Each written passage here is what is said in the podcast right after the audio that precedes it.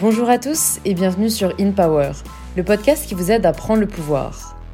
Aujourd'hui, je reçois Ruben, cofondateur du label d'influence Follow, qui accueille aujourd'hui parmi les plus gros créateurs de contenu français.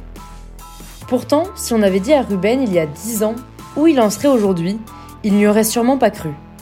Un choix difficile à effectuer entre passion et sécurité, un parcours chaotique au lycée et en école de commerce qui le pousse à quitter le système scolaire pour se consacrer à ses projets, Ruben nous montre dans cet épisode qu'une autre voie est possible dans une société où l'on a tendance à croire que seule l'excellence académique est valorisée. Comment se réorienter quand on se rend compte qu'on n'est pas là où on aimerait être? L'importance d'écouter son instinct pour prendre ses décisions Comment démarrer une boîte quand on n'a pas d'argent? Ce sont autant d'outils et de conseils que Ruben nous partage dans cet épisode, qui je trouve est la parfaite représentation du fait qu'on ne n'est pas entrepreneur, on le devient. Si cet épisode te plaît, c'est en laissant 5 étoiles sur Apple Podcast et quelques lignes sur pourquoi tu apprécies écouter InPower que tu peux me le faire savoir, et en pensant à t'abonner directement sur l'application que tu es en train d'utiliser pour recevoir chaque semaine de nouveaux épisodes. Et c'est avec plaisir que je t'invite à rejoindre ma conversation avec Ruben.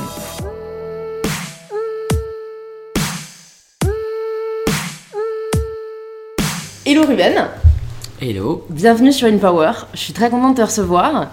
Euh, pour contextualiser un peu comment on s'est rencontrés, parce que je sais que beaucoup d'entre vous qui nous écoutent avaient sûrement écouté le podcast avec Elise et Julia. Et euh, Ruben est donc un ami d'Elise et Julia, euh, voilà, qu'elles m'ont recommandé, parce que tu vas nous en dire plus, mais tu es donc fondateur d'une agence d'influence. Je sais pas si c'est comme ça que tu te décris, mais en tout cas, je laisse toujours les invités se présenter de la façon dont ils souhaitent. Bien sûr. Donc voilà, si tu veux te présenter, même personnellement, professionnellement, enfin voilà, comme tu as envie de te décrire. Eh ben merci. Euh, je m'appelle Ruben, je suis cofondateur du label Follow depuis maintenant 3 ans. Euh, j'ai commencé, euh, commencé il y a 8 ans maintenant dans l'influence. Donc Follow c'est quoi? Pour expliquer un petit peu, c'est un label d'influenceurs où à la base on, on manageait des influenceurs. Donc on a commencé avec un influenceur il y a, il y a 4 ans et aujourd'hui on en a plus de, plus de 23 exactement. Euh, pour expliquer un petit peu mon parcours, euh, aujourd'hui bah, j'ai 29 ans, j'ai commencé, euh, j'ai comment, alors je, je vais, je démarre vraiment. Bah franchement, early, moi plus c'est tôt, plus je kiffe, plus j'en Ok, kiffe parce que du coup on peut te comprendre, tu vois. trop bien. Donc j'ai fait une école de commerce.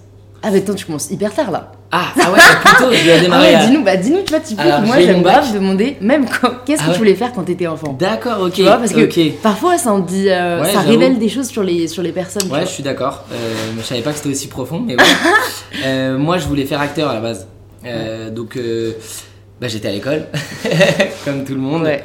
T'étais de Paris ou non? Ouais, j'étais de Paris, enfin de banlieue de Vincennes exactement. Ouais, ok. Et, et en fait, si tu veux, j'étais en cours, j'ai fait euh, 9 ans de théâtre. Euh, j'ai fait 9 ans de théâtre, donc c'était théâtre et foot.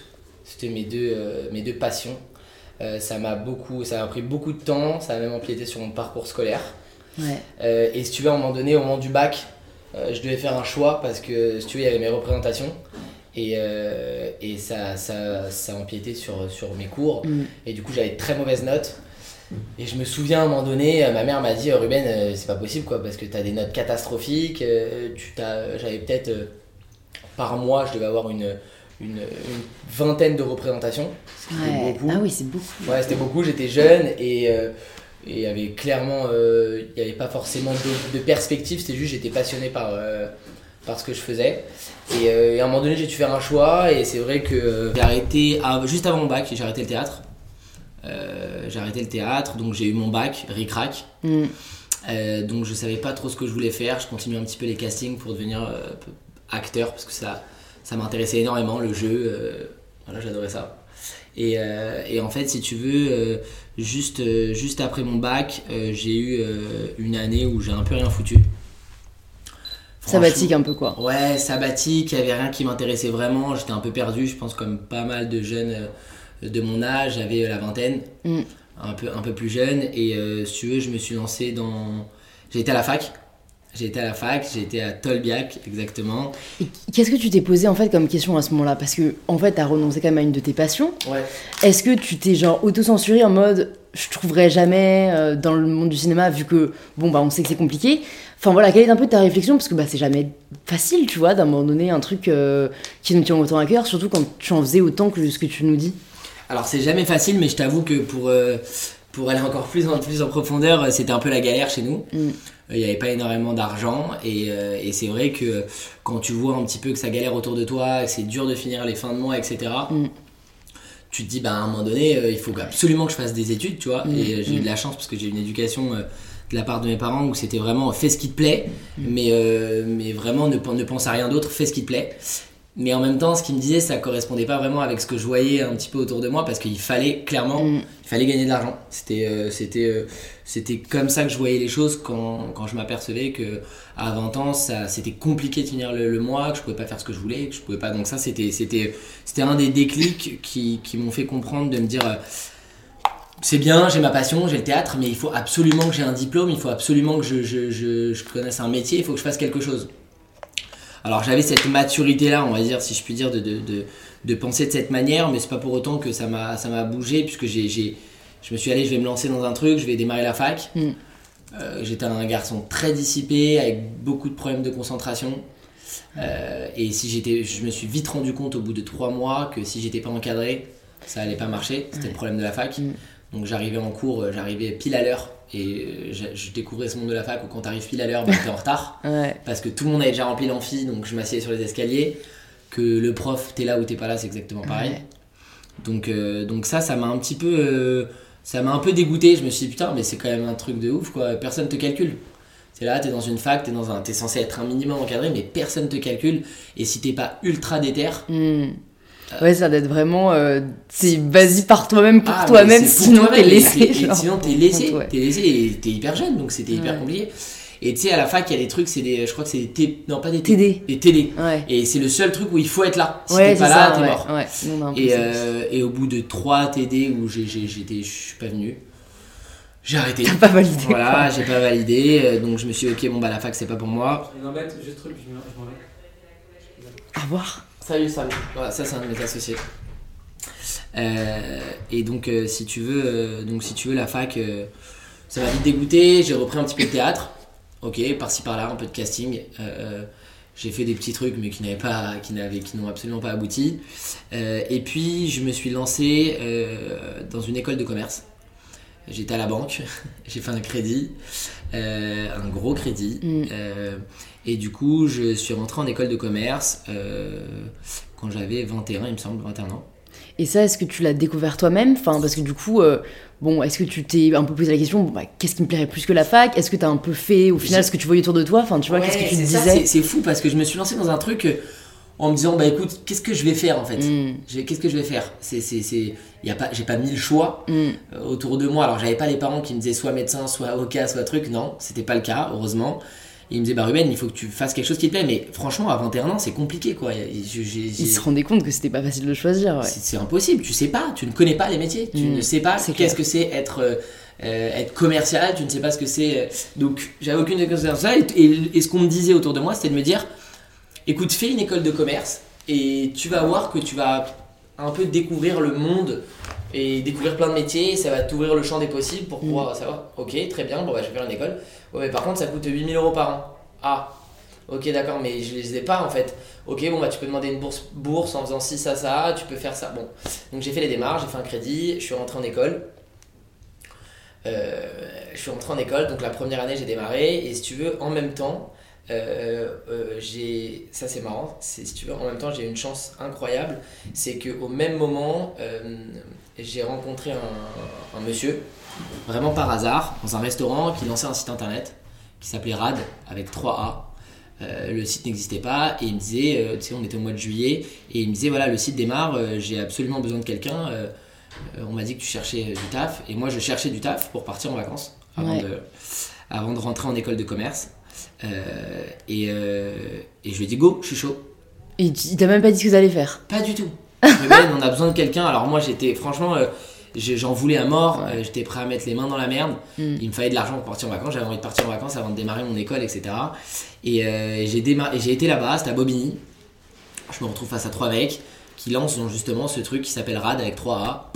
Euh, c'est c'était un très grand entrepôt et je vois que c'est un site internet. En fait, à la base, c'était des ventes privées. Mm, Euh, donc c'était euh, les trois associés s'appelaient Anthony Serrero, Simon Hamzalag et David Smadja. Euh, je les connaissais pas du tout. Et, euh, et j'ai commencé à travailler pendant un mois. Donc on a lancé le site internet ensemble, euh, où euh, le concept c'est des ventes privées. Ouais. C'était l'époque de Facebook et l'époque des blogueurs.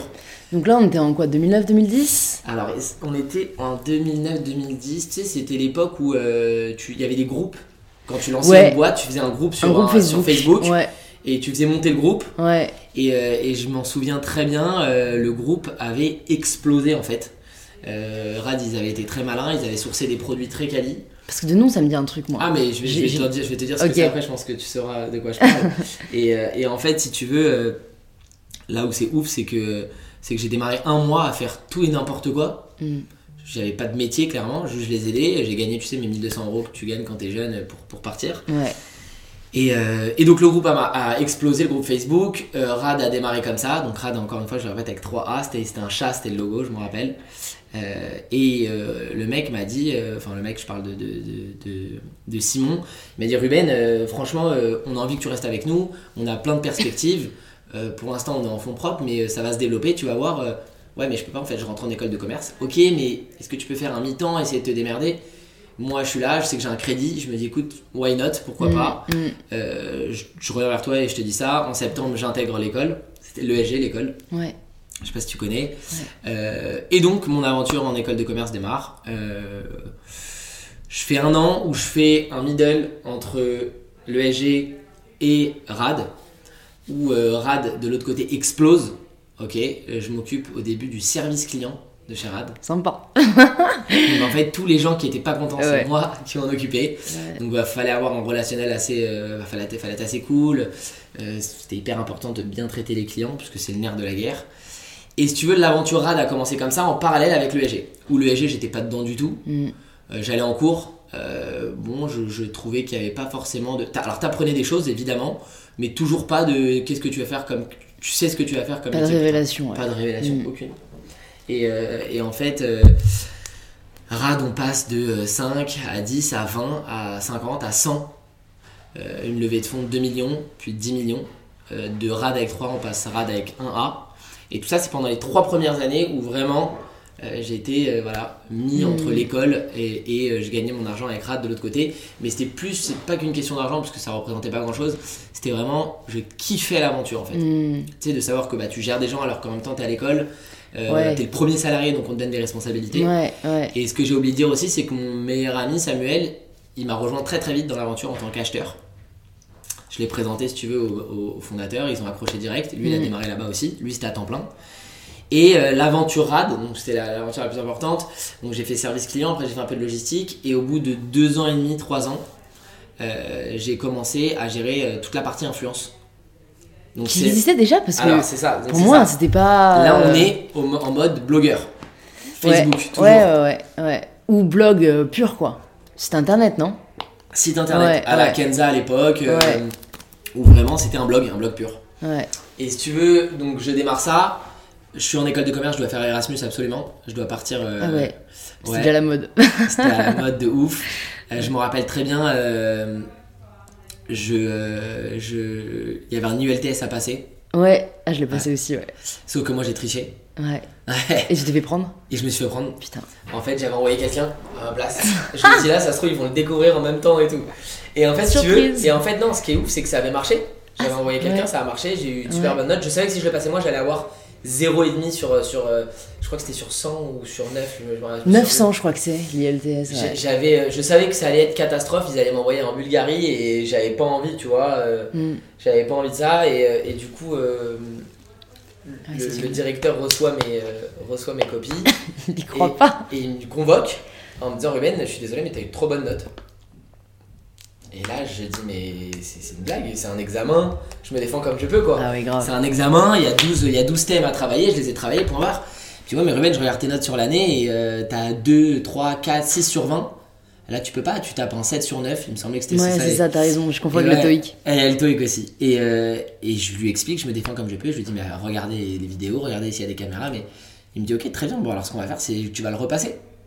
Ça se fait pas. Ça se fait pas. Et en fait, j'avais comme une injustice où je disais, putain, mais J'ai réussi j'ai mon réussi coup, quoi. Ouais. réussi, Ah ouais. laissez-moi tranquille. Ah, il y a aucune preuve et tout. Il était prêt à faire venir un mec qui compare les écritures. Putain. Il ma copie et tout. donc- Ah ouais, ils sont investis parce que moi j'aurais grave joué la carte de. euh, Enfin, ouais, mais c'est parce que j'ai pas bossé l'année quoi, et là je me suis tapé C'est une exactement ce que j'ai dit. euh, bah c'est ouais. exactement ce que j'ai dit. Et le mec m'a dit, euh, enfin le mec, c'était le, le- le Directeur. directeur, pardon, s'il m'entend, mais euh, et que j'adorais en plus. Mais c'est juste que je me suis fait cramer. en Ouais, fait. je t'ai fait cramer. mais ouais. sans preuve. Donc c'est une injustice horrible. Je dis Ouais. putain, mais laissez-moi. Et je devais partir à Singapour. J'étais comme un ouf. Ouais.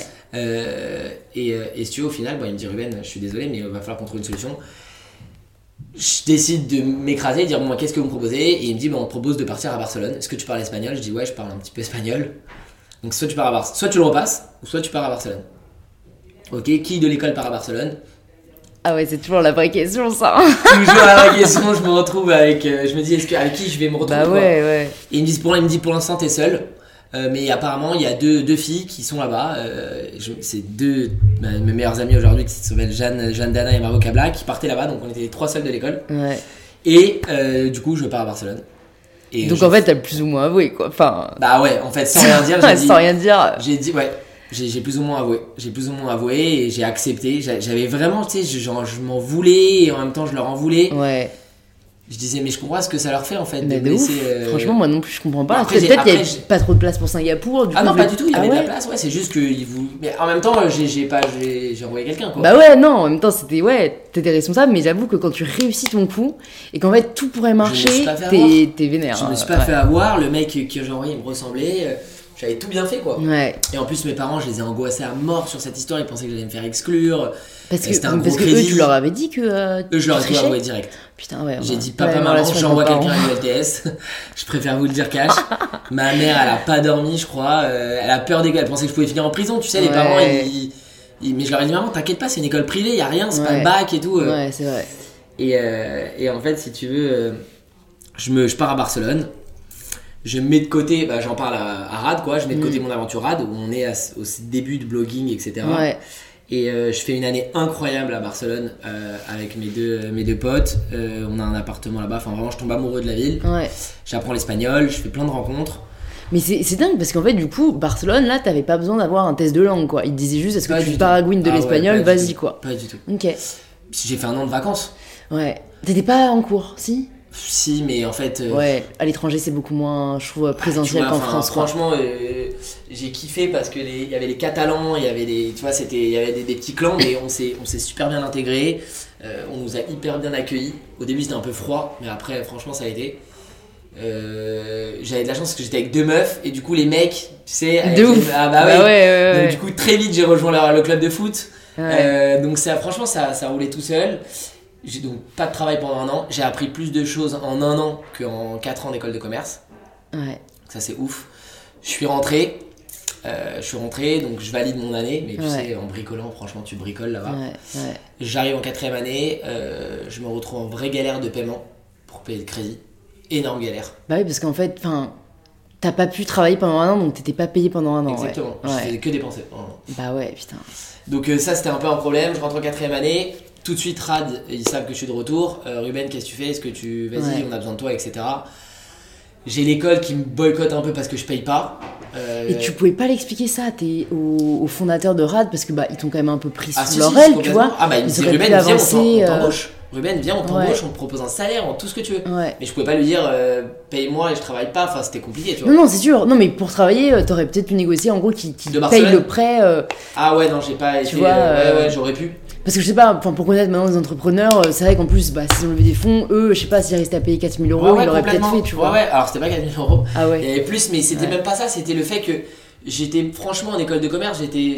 En plus, je me rappelle, en- je suis arrivé en quatrième année, j'ai pris option entrepreneuriat, parce que Ouais. ça m'a directement intéressé. Bah ouais, ouais. J'étais constamment, et c'est là où c'est intéressant, en rentrant de Barcelone, même euh, à la fin, et ça je le conseille beaucoup pour ceux qui veulent monter leur boîte, j'étais constamment, matin, midi, soir, dans chaque chose que je faisais, quand j'allais au restaurant, quand j'allais en boîte, n'importe où, j'observais. Et j'essayais de regarder où est-ce qu'il y a quelque chose à faire. Hmm. Mais dans tous les domaines. Parce que tu cherchais une idée de boîte. Tu sais, quand t'es quand un peu frustré, pas de la vie, mais putain, tu l'école, l'école ça marche pas trop que ça, ça me coûte de l'argent, je suis chirade, etc.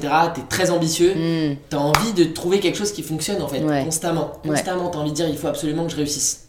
C'était Ouais. dans ma tête, faut que je réussisse, tu vois. Donc, euh, c'est chaque moment de ma vie, dans, dans- dans- je me rappelle, je, je cherchais des choses. Dès que je parlais à des gens, je disais putain, on peut faire un truc dans ce sens-là. Et du coup, je me dispersais énormément. Mm. Euh, j'ai dû faire euh, plein de tentatives euh, en école de commerce. Euh, S'ils si, s'ils m'écoutent, je pense qu'ils vont écouter. Euh, avec euh, mon meilleur ami qui s'appelle David Berda, on, on a monté une boîte en école où on s'est dit, c'était juste avant Barcelone ça, où on s'est dit, bon attends, on se rend compte les suites affreux que les écoles de commerce achètent Mm. euh, pour le BDE, le BDA, Mm. etc. Ils sont horribles ces suites, ils coûtent 35 balles. Mm. Euh, ok, viens, on importe un peu le concept à l'américaine, on va faire des bombers. Ok, bête d'idée, ok, on démarre. Euh, toi, t'as le contact à l'usine, moi j'ai le contact ici, ok, tac, tac, tac. Et alors, c'était un peu le stéréotype fudge, tu sais, les mecs qui font du, te- du textile, euh, en sentier, euh, dans l'école de C'est commerce. ça, à 20 C'était piges. à 20 piges, n'importe quoi. Mais du coup, on s'est hyper bien entendu avec les présidents des BDE. Ils ont trouvé le concept très cool et on l'a vendu. On a vendu euh, direct. On a, dès qu'on a monté le truc, on a vendu peut-être 100 bombers à l'ESG. Après, on a fait euh, toutes les autres écoles de commerce et ça marchait hyper bien. Donc, on était dans ce délire de se dire on veut créer des choses. La débrouille, ouais. Ouais, la débrouille totale. Et, euh, et tu vois, même là, je me perds un peu. Je sais même pas où. euh, Moi aussi, mais j'adore. mais du coup, en fait, là, tu nous expliques ouais, que t'arrives en quatrième année, plus d'une pour payer l'école. Exact. Tu hésites à retourner chez Rad, si je comprends bien. Exactement. Donc, euh, ouais, comment t'arrives euh, à te situer, quoi Ouais, option entrepreneuriat, je suis pas, je suis pas fan. Tout ce qu'ils me disent Ouais. pas, je le sais déjà, mais plus Mm. ou moins. Mm. Je sais toujours pas ce que je vais faire. Et là, je dis allez, vas-y, merci, au revoir. Je dis ça à mes copines, à mes potes et tout. Ils me disent mais t'es un malade, tu valides un bachelor. quoi. même pas dans 6 mois, t'as validé ton bachelor. Ouais, ouais, mais vas-y, je me casse. Et je me casse de chez de, de l'ESG. Je crois que je le dis même pas à ma mère tout de suite. Euh, je crois que je le dis même pas à ma mère tout de suite. Je vais chez Rad et, euh, et je leur dis ok les gars, je suis avec vous et là à temps plein, je démarre. Mm. Euh, c'était pas bien payé hein, du tout au début. Pas cool, je trouve quand même, parce qu'ils ont levé 10 millions, ouais, quoi. non c'était pas maintenant 10 millions. Ah, d'accord, ok. Et tu veux que je te dise même C'est, euh, je l'ai vite compris. Euh, alors aujourd'hui, je leur dis merci, mais, euh, mais je te dis honnêtement, j'avais vraiment le, j'avais le seum à l'époque où Ouais. j'avais la même logique que toi, de dire mais attendez les mecs, c'est bon, ça fait, j'ai démarré avec vous. Et en fait, c'est marrant parce qu'en en, en ayant cette, enfin quand je leur disais ça, je l'ai- je l'ai tellement répété qu'ils m'ont dit Ruben, ok, on va, te, on va te donner des, des actions. Ouais. Mais ce, que je trouve, ce que je trouve beaucoup plus intéressant au final, parce Voilà. que ça t'investit d'autant plus, en fait. Ils ont réussi à m'avoir comme ça. Enfin, c'est pas qu'ils m'ont eu, mais bon. Du coup, bah, euh, j'ai accepté un salaire un peu euh, middle, Ouais. très middle, en me disant Ruben, on va te donner des, des, des bons de souscription d'actions, s'il te plaît. Ouais. Et j'avais 1%, je crois. euh, Mais c'était énorme parce que Ah je ouais. sentais le potentiel. C'est ça. Et l'aventure rad commence. Et là, c'était un, c'était un bordel. Un bordel parce qu'on a, on a fait des trucs de ouf. Euh, et là, j'étais j'étais épanoui à mort parce Mm. que. je- alors, j'ai fait du service client, j'ai fait de la logistique. Et là, quand j'ai commencé à me mettre un peu dans, dans l'influence, oh, c'était plus la com, ça s'appelait comme ça, tu vas communiquer. Et j'ai commencé à prendre, euh, j'ai commencé à prendre un t-shirt. Euh, alors, Rad, on faisait des t-shirts, le modèle s'est transformé, on, a fait, on est passé de vente privée à t-shirt euh, sans stock. Mm. Je sais pas si tu vois, c'est en flux tendu, t-shirt sweat en flux tendu. Ouais. T'avais juste les samples et Ouais. tu les faisais sur place. Ouais. Donc quand quelqu'un te commandait un sweat, euh, tu les faisais direct, donc t'avais pas de stock. Ouais, donc vous aviez l'usine. C'est Parce que pour ça, c'est il faut avoir le. En fait, t'as juste un entrepôt T'as avec des suites entrepôt, gris, ouais. des suites Ouais. noirs, des suites blancs, Ouais, et t'as des machines. ouais. T'avais les donc, machines, quoi. Parce que généralement, euh, euh, les marques euh, étaient en relation avec des usines qui Exactement, produisent pour exactement. toi. Donc, Et là, on euh, les avait nous, on avait pris 5 machines. Et, euh, et là, ça a démarré vraiment. Donc, je sais pas si tu as eu l'occasion de voir, mais euh, on a fait euh, la collaboration avec Madame Figaro. Hein. Alors, je sais pas si celle-là, je l'ai vue, mais Madame je sais que. Madame euh, Jalouse, euh, c'était des suites comme ça, Madame ça, Chiante, Madame Jalouse. Euh, et là, euh, et là l'influence a démarré et il m'a dit Ruben, écoute, euh, tu vas, tu vas démarrer, tu vas, tu vas créer un pôle quoi. Vas-y, Mm. on te fait Mm. totalement confiance, euh, balance le truc. Donc eux l'avaient vu venir. euh, parce que. Est-ce que là, tu te souviens en quelle année c'était? Quatrième année, t'avais. Euh, T'avais 21 ans a priori? Là j'ai 29. Parce que moi j'ai 22 et je suis en dernière année. Ouais, donc c'est euh, ça, exactement. donc c'était il y a 8 ans. Donc Ouais. c'était en 2011. Ouais, c'est ça, exactement. Donc ouais, 2011, beginning 2012. of influence, franchement, fallait, fallait le voir venir. C'était assez avant-gardiste quand même. Ouais, mais c'était le tout début. En fait, si tu veux, quand ça a démarré, euh, moi, mes influenceurs aujourd'hui qui ont un million de, un million de followers, ils avaient euh, 20K. T'étais influenceur quand t'avais 10K, Ouais, ouais, c'est vrai. tu vois? Ouais, c'est vrai. T'avais 10K, t'étais un bête d'influenceur. Ouais. Et, et, et et donc en fait, Facebook, parce qu'au début, je faisais ma com sur Facebook. hein. Il y avait Facebook Ads à l'époque ou pas déjà?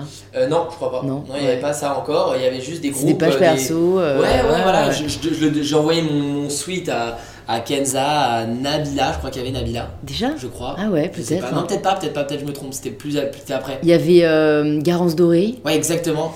Betty Autier. Ouais, exactement. Kenza, elle euh, était là. Ouais, ouais. Kenza, il y avait. euh, bon, après, d'autres nanas peut-être internationales, Ouais, mais mais, vous, c'était surtout la ça, France, quoi. Exactement. Ouais. Et il y avait beaucoup de blogging, donc euh, il, mettait, il faisait des articles sur les sweats Ouais. d'une marque. Ça a commencé comme ça. Et, euh, et si tu veux, donc, on lève, on lève 10 millions d'euros.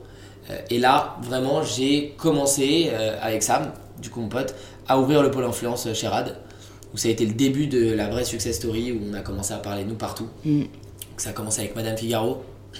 Ensuite, euh, on a fait une collection capsule avec euh, Necfeu et Adèle. D'accord. Ça, ça a été euh, vraiment l'apogée du truc, ouais, Ouais. ça c'était énorme. Euh, mais je t'en parlerai un peu plus en profondeur de cette collection parce que c'est ce qui a mené à justement Follow. Ouais. Euh, et on a commencé à faire du code promo, on était les premiers. Ok. Vous aviez compris. ouais. Alors ouais, en fait, moi je l'ai compris comment. J'ai envoyé mon suite à une, une- une petite influenceuse. Donc là, il y avait Instagram, tout le début d'Instagram. Ouais.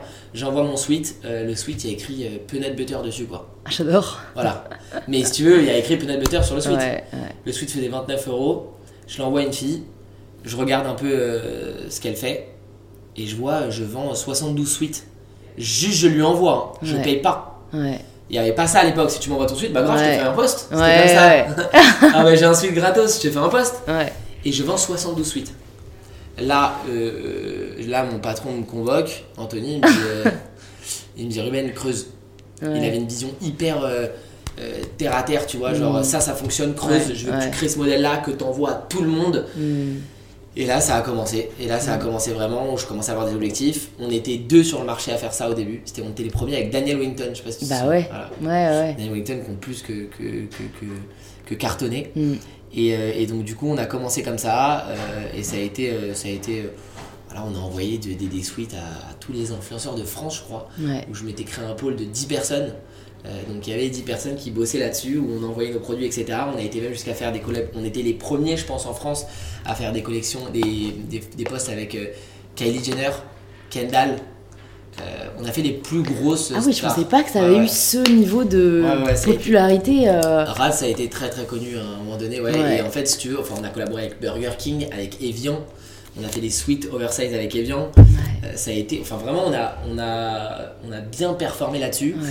Kylie Jenner nous avait fait euh, craquer le site. Putain, bah ouais, tu m'étonnes. Incroyable. Et d'ailleurs, elle, elle, encore elle, elle avait 14 ans. On a le même âge avec Kylie Jenner. Elle était archi jeune. Donc elle avait 14 ans. Elle avait, non, je pense qu'elle avait 17, 16 ans. Donc là, c'est il y a pas très longtemps alors. Parce que, attends, moi, j'ai, c'était il y, a, 5 ans. Elle a quel âge aujourd'hui, Kylie Jenner? Mais elle, a, on est de la même année. Elle a 21 ans Elle a 20, 22 ans. Elle a 22 ans Ouais. Mais tu sais que le poste y est encore, hein. Le poste y est encore, mais je vais 21, te 29, 18, 17. C'était il y a 5 ans si elle avait 17 ans. Bah, c'était il y a 5 ans. Ouais, t'avais, t'avais 20 du coup. Ouais, ouais, c'est ça. Et en fait, si tu veux, elle craque le site, elle fait craquer le site. Putain. Et là, et ça c'était grâce à notre levée évidemment. Ouais. Et donc voilà. Parce que là, vous la rémunérez quoi du coup, hein, ah, bah j'imagine. C'était une, somme euh, astronomique. Hein, on avait payé euh, très très cher. Enfin, par rapport à ce que c'est aujourd'hui, on n'a rien payé du tout. Ouais, ouais. Mais euh, on avait payé très très cher. C'était un énorme risque. Hmm. Et moi, je me rappelle, je devais suivre et je devais, je devais suivre le poste parce que j'avais quand même, j'avais, j'avais vraiment essayé de, j'avais je m'en je m'en souviens, c'était ouf parce que j'avais réussi à convaincre Anthony euh, à lui dire euh, écoute, il faut dépenser euh, tant d'argent Ouais. euh, sur un profil. Il m'a il m'a rayonné quoi. Ouais. Il, avait pas, il savait pas qui c'était, il savait même pas qui c'était. Et ça a duré peut-être deux mois de travail au corps ouais. pour qu'ils me disent à la fin écoute, vas-y, go. Go, mais par contre, je t'explique, ne te plante pas parce que sinon, c'est la fin. Et toi, t'avais ce niveau de confiance quoi. J'avais très peur. Ouais, ouais. J'avais très peur, mais j'étais convaincu en ouais, fait. Moi, j'étais en relation, je voyais tout ce qui se passait. J'avais fait le service client, je voyais le retour des gens, je voyais les commandes. C'est Euh, vrai. Ils me donnaient une grande confiance parce que j'étais vraiment euh, dans le dedans. back office, j'avais les mains dedans. Je, je- je savais qu'il y avait quelque chose à jouer là-dedans. Mm. Et elle a fait craquer le site, elle a vendu une tonne de sweet peanut butter, c'était incroyable. Ça avait, ça avait super bien marché. Mais là, je me demande, je, je suis obligée d'en parler parce Ouais, que euh, qu'est-ce qui explique, à ton avis, ce niveau de succès? Parce que ça me fait un peu penser. J'ai écouté un autre podcast euh, sur entreprendre dans la mode avec Dan Arwas. Je sais pas si tu le connais, c'est euh, le principal actionnaire de Bash et qui aujourd'hui investit dans d'autres boîtes. Et il expliquait que. euh, si je me trompe pas, il a aussi oui, investi dans, Mail- euh, dans Eleven Paris. Et en gros, il expliquait que voilà, bah, d'un côté, tu avais Eleven Paris qui a cartonné, euh, mais vraiment sur le marketing en fait, parce que le fondateur d'Eleven Paris a un peu compris ce côté euh, il faut créer la désirabilité, le fait que tout le monde le veuille, etc. Et de l'autre côté, tu avais Bash qui avait une croissance plus linéaire, plus tranquille, mais qui se concentrait sur la qualité des produits, si tu Ouais. veux. Parce qu'il disait lui-même, en gros, euh, Ivan Paris, les t-shirts n'avaient rien d'incroyable, quoi. Ouais. Et, et Rad, alors moi, je, je crois pas, euh, j'étais peut-être un peu jeune, je pense que j'avais pas commandé à l'époque, mais les produits étaient-ils si incroyables que ça Parce que Ouais. tu me dis, en gros, c'était des t-shirts et des pulls, et Ah, tu, faisais de l'imprimer, quoi. Ah, mais pas de souci. Pas du tout, du pas vrai. du tout. C'était. Non, non, pas du tout. C'était. euh, Com- tu vois, comment t'expliques le fait que vous ayez pu faire des collaborations aussi incroyables, que ce soit avec Kylie Jenner ou avec Evian ou avec Burger King En gros, c'est qu'ils vous ont juste fait confiance sur le côté marketing, quoi. Exactement. Ok. C'est c'est, euh, la coolitude de Rad. Mm. On avait un univers, un marketing, et ça c'est beaucoup grâce à David Smadja, euh, qui a géré toute la direction artistique du site, où il essayait d'être. On était très mass market, mais en même temps anti-commercial. On était très, euh, très, très cool, et en même temps avec un business model euh, vraiment très réglé, où on avait, et ça c'est grâce à Anthony et Simon, où on avait euh, nos suites qui étaient pas plus. Enfin, c'était pas des suites de qualité supérieure, hein, Ouais, c'était ouais, juste ouais. cool en fait. Ouais, Et, et, et les gens achetaient la marque. J'ai un sweat rad. ouais. Et L'appartenance, quoi. C'est une appartenance en fait. Tu t'es créé une communauté, on avait une page Instagram qui était hyper cool. Euh, on faisait des collections avec Burger King. Et là, bah, alors je te raconte même pas quand on a fait Necfeu et Adèle. Mm. euh, les gens disaient putain, j'ai mon, j'ai mon sweat rad. Ouais. Et le, le sweat en termes de quali- qualité, c'était pas. euh, si Ouais, c'est ça, parce que ça, ça, ça- du coup, ça coûte pas cher à produire. Enfin, moi, je te raconterai après, mais comme dans ma marque, je suis les mains aussi dedans. C'est Ah ouais, quand, quand c'est pas des matières euh, aujourd'hui, tu vois, très naturelles, à sourcer, difficiles et tout, Ça coûte pas cher à Donc, produire. c'est- là où ça va te coûter de l'argent, c'est le marketing. Donc en fait, tu fais un choix. ouais, carrément. Tu, fais, tu peux pas faire les deux parce qu'après tu t'y retrouves pas. Tu peux faire les deux, mais c'est c'est juste plus complexe. Il faut Mm. juste faire un choix. Tu pars sur un produit basique avec un, un, design cool, ouais. voilà, soit une phrase, euh, soit un logo qui était Mm. vraiment cool. Mm. On collaborait avec des artistes, donc c'était vraiment. euh, non, il y avait un univers qui était cool. Ils ont réussi à créer quelque chose de cool. On a du coup euh, réussi à, à faire Mm. quelque chose de cool. Et, et, et donc voilà, on en est là. ça marche super bien. Croissance, croissance, Ouais. croissance. On se fait approcher par tout le monde. Euh, beaucoup de médias, beaucoup de journalistes qui, qui nous sollicitent. Euh, L'influence. Donc euh, moi j'ai une personne par pays. Donc une personne qui gère l'Allemagne, une personne qui gère l'Espagne, la Suède, Mm. l'Angleterre, les États-Unis. On ouvre des, bureaux aux États-Unis. On, Ouais. associe, on associe aujourd'hui, ça s'appelle Part aux États-Unis, créer un bureau RAD. Énorme. Aventure, ah ouais, aventure qui démarre. Je me fais augmenter. Entre temps. enfin, quand Euh, mais j'avais toujours mes, mes 1% qui me tenaient quand même. Ouais, ouais, ouais. J- C'était quand même, ça, ça me tenait grave parce que je me dis putain, je me voyais, euh, je Ouais. me dis waouh, ça va être ouf. Ils ont pas eu des propositions de rachat euh, là déjà à l'époque? Euh, non, à l'époque là, bah, on venait de lever, euh, c'était un modèle de, on avait un modèle, c'était de faire de la croissance. Ouais. Euh, alors après, j'étais pas encore, euh, je rentrais pas peut-être dans ces discussions de, de rachat, etc. Ouais. Mais pas à ma connaissance. Parce que là, euh, toutes les personnes que tu me racontes, ça s'est pas fait sur un an quoi. Euh, Adèle, Nekfeu, Kylie Ah, Jenner, non, non. Burger King. Ça, bah, ça s'est fait sur 3 ans. hein. Ouais, c'était rapide quand Ah ouais, ça s'est fait Ouais. sur 3 ans, ouais. Et ça m'intéresse aussi de savoir euh, le fait que tu aies, que t'aies une personne qui était dédiée à chaque pays. Ça, vous avez remarqué qu'il fallait s'adapter à la culture du pays. Donc c'était quoi qui changeait en fait fondamentalement la Ah, façon de communiquer, Ah ouais, c'était euh, pas quoi les photos, Les photos- alors tout, en fait, on s'est rendu compte que en bossant avec une influenceuse allemande, je crois, on s'est rendu compte qu'ils avaient, l'influenceuse n'avait pas les mêmes, euh, ne, ne kiffait pas les mêmes produits qu'une française, pas du tout, du tout les mêmes, les mêmes envies. Euh, c'était une autre mentalité, ils achetaient pas le même jour. Euh, c'était incroyable, ils étaient moins réceptifs aux soldes. C'était euh, une autre manière de penser. Il fallait absolument une personne qui connaisse le Bah marché. ouais, ouais. Euh, parce que ça marchait pas quand on mettait un français pour gérer l'Allemagne, il ne, ne les connaissait pas. Donc Mm. tu peux pas. Il faut absolument, si tu veux vendre et tu veux t'implanter dans un marché, il faut, il faut les connaître absolument. quoi. Ça c'est hyper intéressant, ouais. C'est Bah, ce qu'on bah, savoir si on s'y confronte pas quoi. Ah, exactement. Et en fait, RAD, clairement, l'aventure euh, aux US, Mm. ça a été un échec. Ah ouais, Parce que mon associé est rentré euh, au, bout de, au bout de six mois. ouais. Parce que il y avait. on a- on a- ouais, exactement. On avait personne sur place qui connaissait parfaitement le marché, qui Ouais. connaissait les Américains, qui connaissait leurs envies, leurs goûts, etc. Ouais, Et donc ça, ça a été un échec. Ils sont rentrés et on a décidé de se focus du coup sur le marché français et européen. Du. Euh, et donc du coup, ouais, on avait, euh, voilà, on avait donc ces 10 personnes. Euh, donc Burger King, Evian, Evian très très cool. Et là, donc euh, collection capsule. Non, c'était pas maintenant. Euh, si je me trompe pas, donc là on est en, on est en 2015. On est en 2015, exactement, on est en 2015. Et, et là, Anthony me dit, Ruben, là, il faut vraiment essayer de faire un truc. On s'est rendu compte que le pote. Donc là, on était dans un modèle où moi j'avais des objectifs pour, te- de- pour être transparent avec toi Mm. sur les chiffres. On a, je devais faire 200 000 euros par mois euh, de code promo. D'accord. Je devais générer 200 000 euros grâce Ouais. aux influenceurs. Ouais, Et j'atteignais mes objectifs. de ROI. Exactement. Ouais. Le- on- euh, ils voulaient que du airway. Mm. Donc je faisais des posts Instagram à toute balle. J'avais un tableau où je faisais peut-être 50 posts, 60 posts par mois avec des influenceurs. Mm. Euh, ça marchait à fond, à fond, Mm. à fond, à fond. Les gens étaient réceptifs. Les, les... Et en fait, je me rappelle, j'étais même pas dur. En fait, je leur disais, euh, je vous envoie le suite. Et on avait un modèle de commission. Ah oui. Parce qu'en fait, tu te, tu te dis aussi, à un moment donné, en 2015, euh, ils commençaient à demander de l'argent. Ouais. C'était très léger, mais ils commençaient à demander de l'argent. Ouais. Euh, les influenceurs avaient 50K, 100K pour les plus forts, 150, 200, ils commençaient à demander de l'argent. Et je leur ai fait un modèle d'affiliation où euh, je leur disais bah écoute, tu postes, tu mets un code promo et, euh, et tu gagnes ton argent, etc. Et les influenceurs cartonnaient. Mm. Donc sur mon tableau, j'avais 50 influenceurs et les 30 premiers gagnaient des sommes assez balèzes par mois. Euh, et ça, c'était incroyable. Et donc, du coup, on a continué comme ça. Et Anthony me dit Ruben, écoute, je pense que euh, c'est très bien, faut passer un cap. Trouve-moi des trucs, faut passer un cap. Et là, on s'est dit comment faire un truc pour engager encore plus les influenceurs? Il faut les engager parce qu'un post, ça les engage pas vraiment. Post, code promo, ça y est, ça fait un an, deux ans qu'on le Mm, voit. euh, mm, mm. Fallait du nouveau. Et là, on a pensé aux collections capsules. Qui n'existaient pas non plus. Ah ouais, d'accord, ok. Ça, ça n'existait pas, c'était. euh, Ouais. Enfin, tu vois, où ça existait sur des stars, euh, des célébrités, sur de Mm. l'égérie, tu vois. Mm.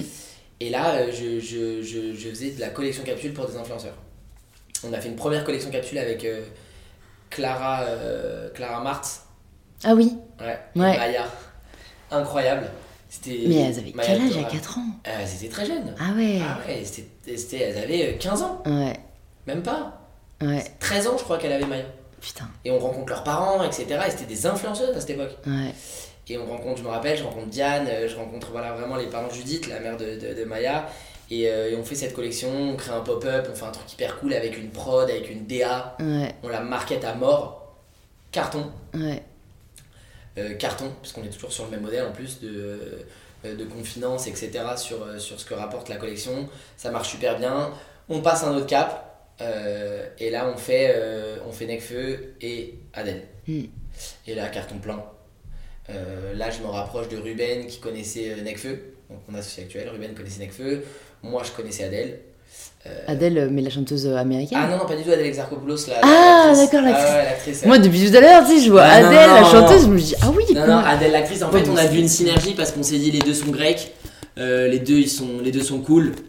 Euh, franchement, euh, Nekfeu il était en top, top des ventes, euh, Ouais. numéro 1 rappeur France. Adèle en termes. euh, Enfin, elle avait un talent, elle a toujours Ouais, un talent ouais, incroyable. Ça me parce que moi, tu sais dans quoi je l'ai découverte Dans les enfants de Timpleback. Ah ouais, t'as été loin. Ah ouais Et je me souvenais déjà que je l'avais grave admirée, tu sais, en... c'est con, mais c'était aussi euh, le moment où on commençait à montrer des femmes fortes, tu vois. Non, mais Euh. elle, ouais, elle était. Enfin, elle, elle crevait l'écran quoi. Ouais, ouais. Elle crevait l'écran, euh, ouais, franchement c'était un carton et, et même elle avait ce côté euh, hyper nature et, et mode que les Mm. marques kiffaient du coup, Mm. parce qu'elle était Géry, Géry Vuitton, ambassadrice Vuitton pardon, et, euh, et si tu veux on s'est dit bah attends c'est hyper cohérent, ils ont plus ou moins le même âge, on va faire un truc. Et là on a commencé, moi j'ai fait mon premier truc avec Adèle, Ruben avec Necfeu, on s'est croisés et euh, ça a été le plus gros succès euh, de l'histoire de Rad, ouais. plus gros succès où on a généré, euh, on a géré énormément de ventes. pareil, on a craqué le site alors que depuis Kylie, on avait bien rodé les serveurs, on a Mm, recraqué. mm, mm. Et pareil, hein, ça a été là bien cette fois-ci trois mois où il fallait convaincre Anthony. Là, je m'acharnais à lui dire mais tu ne te rends pas compte de l'opportunité qu'on a. Toutes les marques rêvent de faire ça. Il a Adidas, Nike, elle, elle a toutes les plus grosses marques de luxe. Mm, Euh, je sais qu'elle l'a aussi fait parce qu'on était copains. mm. On a eu une opportunité en fait. On Ouais. avait une- Il fallait saisir cette opportunité. Ouais. Tu sais, t'as des sentiments des fois, tu dis il faut absolument faire. Ouais. Mais ça- t'as toujours cette part de peur où tu dis putain, mais si ça rate, Ah t'engages des frais tellement monstrueux, tu vois les sommes d'argent, etc. t'as- Ça te fait peur, tu vois. Et ça cartonne, ça cartonne, c'était hyper cool, j'étais à fond, enfin je vivais, j'avais l'impression que c'était ma marque, alors j'avais Ouais. même pas 1%. j'avais même pas 1%, j'avais l'impression que c'était ma boîte. Ouais, mais t'avais beaucoup de responsabilités, donc Ouais, ça ouais, mais je te jure, je gagnais quoi. tellement pas, je, je gagnais, je gagnais pas énormément, Ouais. et les 1% faisaient que, et c'est pour ça que je dis qu'ils ont été bons, c'est que les 1% Ouais. faisaient que c'était ma boîte, quoi, je vivais pour Rad. Ouais, Et j'étais hyper épanoui par ce que je faisais en fait. ouais, Je réfléchissais même plus à, tu sais, on parlait tout à l'heure de qu'est-ce que tu veux faire plus tard. ouais, ouais, ouais. Et donc moi ce contact avec les gens, le fait d'avoir un projet comme ça si cool où j'avais une liberté, j'avais des responsabilités, je kiffais. Mm. Donc succès, euh, sold out pour, euh, pour tout te dire. Euh, et là, euh, les années passent, on commence à s'essouffler un petit peu parce que là toutes les marques commencent à faire pareil. Il y a des marques qui se créent. Euh, des marques comme Whoop, comme euh, Joju, comme des. Enfin, je, je t'en cite des vingtaines Mm. qui font exactement le même modèle que Rad. Tout le monde se met sur l'influence, ça commence à prendre. Euh, Là, euh, on sent que c'est le début de l'influence, quoi, tu vois. Les codes promo, on voit que ça. Mm.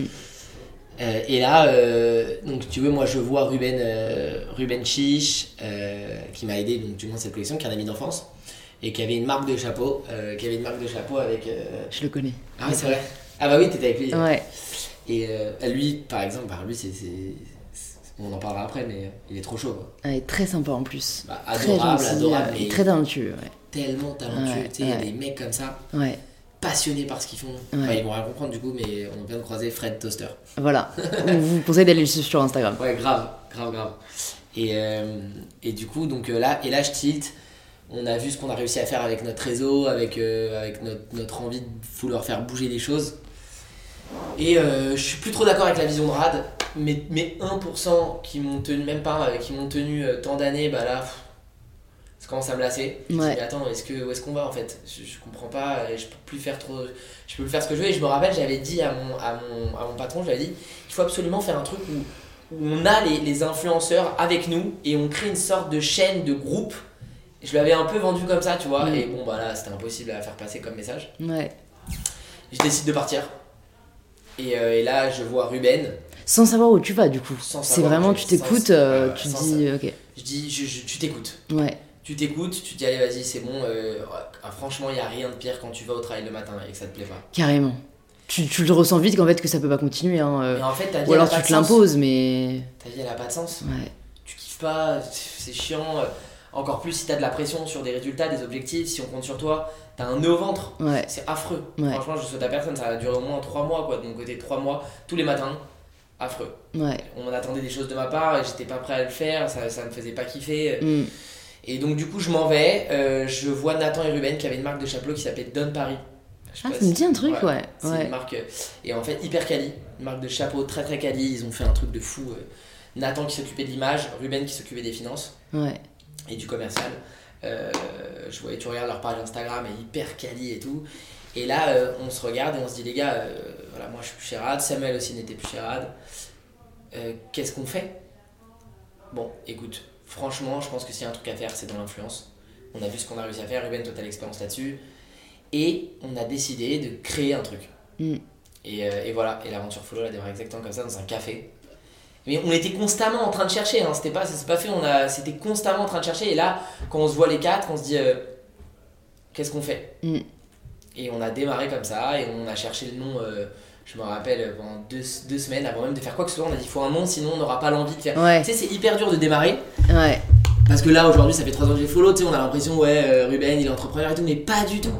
Pas du tout, je suis quelqu'un de très désorganisé, j'ai du mal à mettre au clair mes idées sur papier. Tout seul, je ne peux rien faire. Mm. J'ai franchement. Donc t'avais cette conscience-là ah ouais, c'est dès le début, euh, et donc t'as cherché, enfin, à t'entourer quoi, euh, Ah, il faut connaître. Si tu connais pas tes défauts, Mm. ou t'es pas prêt à les accepter et tout, tu n'y arriveras pas. Mm. Il faut exactement savoir, Ouais. même si tu as une tonne de défauts, de les savoir, c'est une énorme qualité. C'est Mm. une énorme force, et je pense que sinon, je- j'aurais j'aurais pas pu faire ça en fait. Ouais. Et, et du coup, euh, on cherchait un nom, on disait les gars, il faut un nom et tout. Et, euh, et euh, là, Nathan m'appelle et il me dit Rub, qu'est-ce- alors, on est passé par mille noms, hein, je te passe pas les noms et tout, mais, mais euh, il me dit Ruben, qu'est-ce que tu penses de follow?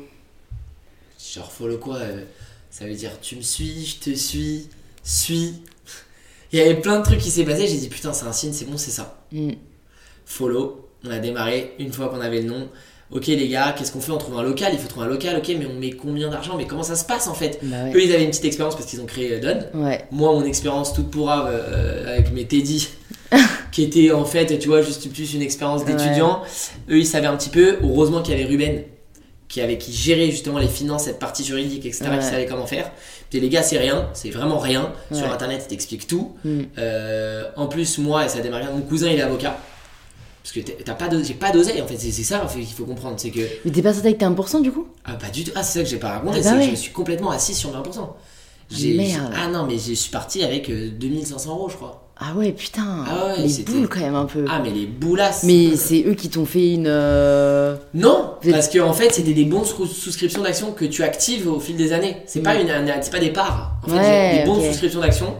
euh, c'est quoi Pour ceux qui, qui connaissent pas, c'est euh, t'arrives dans une boîte, euh, ils te disent bon bah tiens, on te donne 1%, par contre tu vas les activer, tu vas activer 25, 0,25 tous les ans.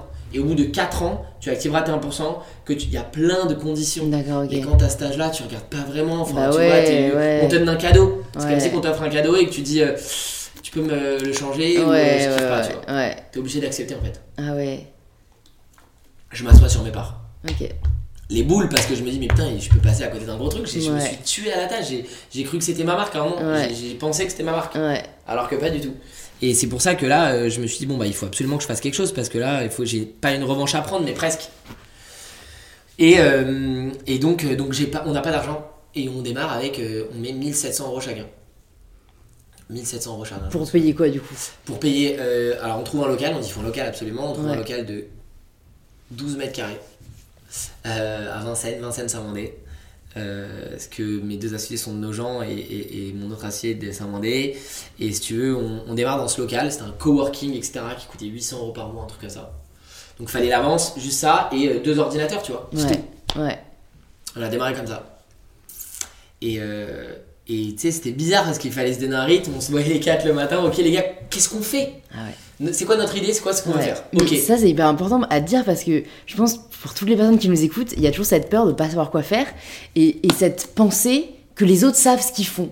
Et ça je le répète tout le temps, c'est personne ne Personne. sait ce qu'il fait. C'est-à-dire on est tous dans la même merde. Alors bien sûr, il y en a qui ont des billes de telle expérience, etc. Mais à la fin, on a voilà, on est tous là à taper sur Google, euh, créer une société. tu vois, enfin, Personne. il faut ne juste sait. faire en fait. Personne Faut pas ne trop il faut réfléchir. faire. Si tu te compares aux autres, t'es mort. Mm. Et moi, je me rappelle, j'avais un peu ce, ce complexe-là. Parce que euh, mes il y a personne qui a fait des études. Alors, ni Ruben, ni Samuel, ni, euh, ni Nathan. Ouais. J'étais le seul qui a fait des études. Et t'as va pas voir fini. les études. Donc, mes études, c'est Barcelone. Ouais. Et donc quand t'es là, j'avais moi beaucoup, je me rappelle par rapport beaucoup ce complexe de dire mais les gars, on peut pas faire comme ça. Il faut faire des réunions, il faut qu'on s'envoie des mails. Arrêtez. Il faut, Il faut qu'on s'envoie des s'envoie des mails. mails. T'as ce complexe de dire mais je vois les autres ils sont soit sérieux et Faut tout. qu'on soit sérieux. Ouais. Et, et donc, euh, tu sais, ça démarre sur un truc que tu peux gérer, c'est faut être à l'heure, c'est Ouais. ça. Mais quand on communiquait comme ça, on faisait pas de réunion, je disais, mais qu'est-ce qu'on fait Putain, Les mecs, je vois comment ils fonctionnent, ils sont en costume, ils s'envoient des mails, ils font des points, ils font des graphiques, tu sais, j'avais ce complexe-là. C'est tellement absurde quand on y pense. Mais c'est absurde, mais si tu te dis, euh, comme, Ouais. tu sais, t'es- dans le flou, donc au début c'était comme ça. Et, euh, et on a commencé comme ça, je me souviens, et les quatre, euh, on s'est dit, bon, allez, on démarre. Euh, moi, j'ai. On regarde nos familles. Donc, à la base, le concept, c'était de dire on croit énormément. Donc, il y avait deux choses. On croit énormément en l'encadrement de, ce, l'encadrement, pardon, de ces jeunes-là. Tu l'avais dit toi-même. Euh, les filles avaient 13 ans avec qui on Mmh. collaborait. Et franchement, pas on les sous-payait, mais presque. Parce qu'on les payait euh, euh, au prorata, enfin, tu vois, de ce qu'ils gagnaient. Ils sont pas encadrés, les jeunes. Et on s'est dit, mais ils vont exploser. Ces jeunes-là vont exploser. Donc, on voulait être très fort dans le management. Et en même temps, on voulait être très fort sur. On va faire comprendre aux marques. C'était le tout début. hein. Hmm. On va faire comprendre aux marques qu'il faut investir dans ces jeunes-là pour communiquer, puisque je l'ai fait moi-même chez Rad. Ça marche. Faites-moi confiance. Et on a commencé avec un client. Je te raconte même pas quand on a eu notre premier client, c'était avec des influenceuses qu'on n'avait pas. Donc quand je dis on n'avait pas, c'est parce que le modèle de follow à la base, c'est d'avoir des, des talents en exclusivité. Voilà, tu t'étais dit, enfin, vous vous étiez dit quoi là euh, vous, vous avez un peu regardé ce qui se fait dans le monde du cinéma et de la musique De ouf. et vous vous êtes dit, euh, nous aussi, il faut qu'on ait un pool quoi, qu'on ouf. représente. Je sais pas euh, comment as eu, tu viens d'avoir cette remarque, mais c'est ouf parce que c'est clairement ce qu'on s'est dit. On s'est dit, mais regarde Universal, Mm. regarde euh, IMG Model, c'est c'est à eux, Mm. ils ont l'adresse. Et dans l'influence, elle n'existait pas. Il y Mm. avait Webedia, il y avait deux talents, mais c'était un network, donc c'était pas du tout ça. Il n'y avait, pas ça, ça n'existait pas. Et on s'est dit, venez, on, venez, on se crée un pool de talents. On, on se crée un pool de talents, c'est les nôtres. Mm. C'est les nôtres, Mm. et on va les manager. Donc on signe un premier client avec une opération de- des influenceurs qu'on connaissait même pas, c'était même pas les nôtres. Premier virement, premier chèque. Et comment vous trouvez ce premier client? Parce que c'est toujours le plus dur à voir Alors bah là, pareil, on se dit mais les gars et tout, je, je me rappelle, enfin, on a démarré avec nos amis, quoi, on a recruté nos amis. Euh, c'était, euh, c'était, c'était incroyable, c'était, une- c'était des amis, on leur dit bah venez bosser et euh, vous allez faire un tableau Excel, vous allez regarder sur Instagram et on leur faisait regarder la télé pour les pubs qui passaient à la télé Ouais. et dire putain j'ai vu une pub Yop, tu rentres Yop, tu recherches sur LinkedIn Yop. Et en fait c'est comme ça qu'on a démarré. Et le premier client euh, c'était ça et c'était aussi beaucoup, on se disait regardez autour de vous la famille et les amis. Hmm. C'est obligé autour de vous, il y a des gens qui ont des marques, qui ont des... C'est évident. Et on l'a tous regardé mais c'était des appels tous les jours, tous les jours, tous les jours. Hmm. On a eu notre premier client. C'était beaucoup d'acharnement. T'es à deux doigts de te dire. Ça Ah, vaut pas le coup. ça vaut pas le coup, mais dans quoi on s'est lancé? Hmm. Ça vaut pas le coup, personne n'arrive à signer un client, euh, les gens qu'on a ils sont pas forcément compétents, c'est une- Personne sait encore ce qu'il fait. À ce moment-là, il n'y a pas de poste. Hein. C'est Il clair. n'y a pas de poste à ce moment-là, tu peux bosser C'est dedans, on va mettre couteau suisse. il n'y a pas d'argent. euh, Ouais, ouais. Tu vas pas mettre un commercial, enfin c'est le couteau suisse, tout le monde Ouais. est là. Et, euh, et en fait, si tu veux, euh, si tu veux, donc premier client, premier chèque, Ouah, putain, j'appelle Ruben, on a vraiment reçu l'argent, on a reçu l'argent, ouais. Truc de ouf. Ouais. Et là, l'aventure elle démarre. Là, l'aventure elle démarre, on reçoit une influenceuse, euh, Maya, Maya Adorable, avec qui j'avais collaboré sur Rad. Ouais. Adorable. Vraiment une petite hyper mature, mais, mais 14 ans quoi. Ouais. 14 ans. Elle est là, elle a 100K, je crois, même pas. Et euh, nous, on, on s'est dit, franchement, j'ai vu ce que tu avais fait avec Rad, on prend toi, je la présente aux autres. On veut te manager. C'est-à-dire quoi manager? On veut te, on veut te, on veut clairement te, te, te, te- te signer en exclusivité. Donc tu es dans, tu es chez nous, chez Follow, et on va te trouver des deals avec des marques. Et tu vas voir ton compte Instagram, là, on va l'améliorer, on va le booster, on va faire plein de trucs. Ok, grave, je signe. Et on a dit, ok, on a trouvé un modèle là côté influence. Mm. C'est bon, on a trouvé un modèle. Et là, ça a vraiment démarré parce que une influenceuse, euh, deux influenceurs, trois influenceurs avec le même discours, quatre influenceurs, cinq influenceurs. Et forcément, ça donne de la crédibilité auprès des marques. Ouais. On est le premier label d'influence. Comment ça, label? Bah, On a des influenceurs en exclusivité. Mm. L'argent rentre, euh, on commence à se donner des rôles, on voit qui est le plus fort dans quoi. Nathan, il avait fait de la DA chez Don, hyper compétent. Enfin, Mm. Vraiment, j'ai j'ai de la chance aujourd'hui, je le dis. C'est que, et ça, c'est aussi une des clés de la réussite. Je dis pas qu'on a réussi, mais euh, c'est ce qui fait qu'on en est là aujourd'hui. C'est que mes, mes trois associés, ils n'ont pas fait d'études, mais ils sont tous ultra brillants. Mm. Euh, que ça soit, ça, soit Ruben dans tout ce qu'il fait aujourd'hui, euh, les finances, il est ultra carré, sinon, sinon tu peux pas tenir si t'es pas bon dans- là-dedans, c'est le nerf de la guerre, hein, Ouais. la trésorerie, etc. On a Nathan qui a donné, en fait, quand on s'est barré, donc on a eu nos 5 influenceurs, on commence à avoir de l'argent, s'est dit, les mecs, on a tant d'argent sur le compte, soit on reste dans ces bureaux euh, où on va mourir de chaud et on est, on est 50 dedans, on peut pas, on peut pas respirer, ou euh, on commence à prendre des bureaux. Parce qu'on Mm. avait recruté, on a recruté deux personnes. Et on prend des bureaux dans le 9ème, ici, là où t'es, et on met tapis sur ces bureaux. Mm. Mais il reste plus rien dans les caisses. Mm. On met tapis, euh, on a pris un gros risque. On a pris un gros risque qu'on regrette pas du tout. Et là, bah voilà, on, pareil, tu vois, toujours dans cette DA de se dire on va créer un label, on va créer une identité, on va créer une équipe, ça n'existe pas, on va avoir un compte Instagram hyper beau, Nathan, tu vas gérer toute cette partie. En fait, on va faire ce que ce qu'ont pas fait les agences jusqu'aujourd'hui, c'est-à-dire, parce qu'on avait toujours cette volonté de se dire faut se démarquer. Mm. Quand tu lances un truc, il faut absolument te démarquer, Ouais, tu vois. ouais. Et, et on va faire un truc que les agences n'ont jamais fait, c'est-à-dire que les agences faisaient de la communication et du marketing pour leurs clients, mais pour eux, ils s'en Mm. tapaient complètement. Mm. Tu sais, c'était des noms, souvent des initiales, OBS, au machin, etc. Enfin. Mais tu vois, il n'y avait pas de page Instagram, c'était un site internet, Il n'y a c'était pas de désirabilité au final. zéro hein. désirabilité parce qu'ils se disaient, mais nous on le fait pour nos clients, on ne va pas le faire pour nous. Ouais, Mais en fait, non. ça va avec. Mais la base, c'est de le faire pour Mm. toi. Mm. Si tu veux que tes clients ils bossent avec toi et qu'ils se disent, putain, mais il faut absolument bosser avec cette boîte. Et c'est, je pense, qui a fait un petit peu la différence. Mm. Donc on a commencé là-dedans, euh, où euh, on est arrivé ici, Nathan il fait des bureaux incroyables, je te ferai visiter après, mais on est, enfin tu vois, ça, ça n'existait pas encore. Ouais, Je, je le répète beaucoup, mais on était tellement fiers de nous de se dire putain on a fait un truc qui n'existe pas. C'est un nouveau métier, on a signé des talents d'exclusivité qu'on manage, on Mm. leur propose des services de ouf, on a mis en place une conciergerie. Et mais tu sais, tout ça c'était step by step, by step, tu vois, on aurait pu se dire avec ça on fait autre chose, mais non, on s'est dit non. Vas-y, viens, on, on- viens on, on continue à les chouchouter, on leur montre que ce qu'on leur vend, c'est pas du pipeau, Mm. c'est important de respecter ce que tu dis, surtout dans ce milieu, parce que ça va très vite. Euh, et quand on leur vend un acco- accompagnement, il faut des gens, il faut du suivi, il faut Mm. un photographe, Mm. d'où Fred Toaster. Ouais. Toaster, qu'on a trouvé, Fred Stover, pardon, qu'on a trouvé. euh, désolé Fred si t'ai appelé to- Toaster. Mais euh, qu'on a, que c'était un ami de Nathan et, et Nathan et Ruben, qui connaissaient de la nuit. euh, et, et voilà, ça a été le démarrage, on s'est hyper bien entouré. Mm. Et voilà, aujourd'hui on est à 20, euh, 25 talents, 24 talents qu'on manage. On fait, on fait de la stratégie de marque. Mm. Euh, je crois que cette année on a fait 200, euh, 200 clients. Mm. Euh, on est 25 salariés. Mm. Des 25 salariés. Et euh, voilà, on est, on est hyper content. Hyper content. Carrément, c'est arrivé très vite. Hein. Franchement, ouais. tu vois, mais- moi, 2015, c'était hier, quoi. Je passais mon bac, genre, c'est. c'est- Franchement, ça arrivait trop vite. Ouais, Ça arrivait trop vite. J'ai 29 ans. ouais, J'ai 29 ans. ouais. Et pour moi, enfin hier j'avais 25 ans, tu vois. Ouais. Je disais, mais qu'est-ce que je fais Comment je Il y a toute une vie qui s'est passée entre temps, quoi. Et donc je me rends pas compte un peu, on a beaucoup la tête dans le guidon, beaucoup la tête dans les problèmes. Mm. L'entrepreneuriat, hein. c'est important de le dire aussi, quoi. C'est pas tout rose, hein. Ah mais pas du Mais vous croyez tellement en ce que vous créez que ça fait passer les problèmes, quoi, en fait. On a eu des vrais moments de crise, des Mm. vraies crises où tu te dis euh, c'est dramatique ce qui est en train de. Tu sais quand t'as la tête dans le guidon, tout est, te Mm. paraît un monde. Carrément. C'est tellement... tu C'est ta tellement- vie, quoi. hein. Au final, euh, Tu dis c'est la, fin, c'est la fin de ma vie. tu peux nous parler d'un moment qui a été euh, comme ça, particulièrement dramatique? Ouais, bah il y a eu des, des- des talents. Alors si tu veux, pour la petite anecdote, on a commencé nous tout au début euh, avec, euh, avec un talent de, de, de télé-réalité.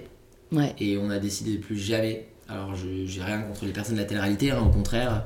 Mais c'est juste qu'on a décidé de, de plus bosser avec et de pareil de vouloir se démarquer. Et c'est vrai que bah, il y a un talent qui nous a quittés du jour au lendemain. C'était la première fois que ça nous arrivait. Mm. C'était dans les six premiers mois de, de follow. Et ça, ça a été un coup de massue. On se dit, mais on se relèvera jamais.